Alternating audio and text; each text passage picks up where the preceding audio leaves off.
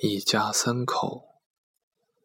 小五时就读位于新界北面的乡村小学，这间小学占地甚广，单是足球场已是有了两个，四周都是树林，加上历史悠久，所以流传着不少鬼故事。某天，我同三个同学被罚留校。还要在好古老的实验室门口外站着。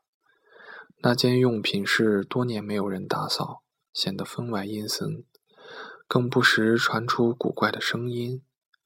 其实我们只不过是被罚留校半小时，但因我们读下午班，加上冬时已是寒冬，天色很早就已经黑了，所以那半个小时令人难以忍受。终于，我们获准回家了。其中，林同学和我们三个回家路线不同，所以独自回家。可是，我们三个行了一半，突然听到林的叫声，于是立即返折返。我们发现林倒在地上，手指前方，神情惊悚。我们循着他的手指方向看去。看见一个比我们更年轻的女孩子被树藤缠着，我们自然过去帮她，但走近一看，不由得全身冰凉。那女孩头发蓬乱，衣服破烂，满身血骨，身体更有些伤口，有虫在蠕动。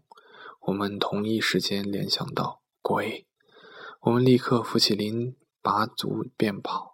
我们一边跑，一面隐约听到那女孩的哭声：“呜呜，怎么绳子都解不开？呜呜，爸爸妈，爸哥哥哥，救我！呜！”一阵没命的飞奔，我们幸运地遇上一个比我们年长的男人。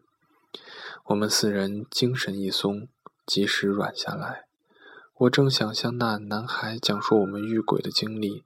谁知那男孩一见我们便问：“你们是否刚从树林出来？”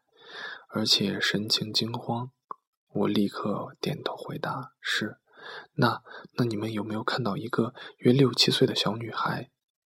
他立刻发出的第二个问题，我们又点点头，并说：“她她好像是是。”那男孩没听完我的说话，便向树林处奔走，口中还喊。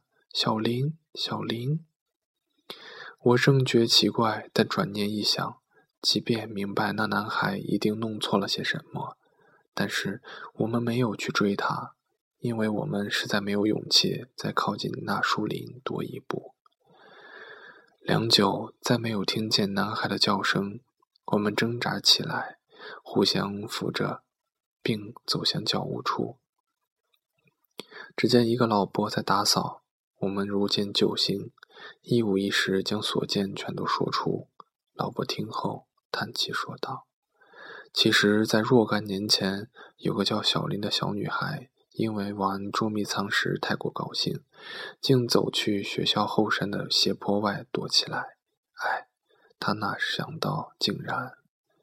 老伯叹一口气，又说：“女孩家人见到女孩晚到晚还未回家。”于是四处寻找，可是当时天色已晚，而且到处都下着雨，去哪儿找？女孩的哥哥熟知妹妹的性格，因此到校园四处寻找，最后于后山坡发现哭声，正想步行落山时，却发现山泥倾泻。数日后，搜寻人员于校园中发现了两具尸体。男的死于被活埋窒息，女的死于被活埋前被树藤紧紧缠着。男孩的父亲当时听完，立即抱头抱胸痛哭，悲伤不已。一天内同时失去了两个孩子，实在……唉。老伯越说越伤心。哦，小林天真活泼，志趣可人，想不到。我听到这里，已知道一连遇上两个鬼魂，哪里还有力气？个个都全身发软，坐在地上。后来我们家人来到这里，并接走我。几日后，我们找合作社的老板娘，想找那个打扫的老伯。老板娘奇怪道：“你们从哪里知道这儿有个打扫的老伯？”他当然不在。七年前，他一日之内痛失一对小孩，伤心过度。第二日被发现暴毙家中。这几年学校已经没有打扫的男教工了。咕咚一声，我们四个仰天晕倒。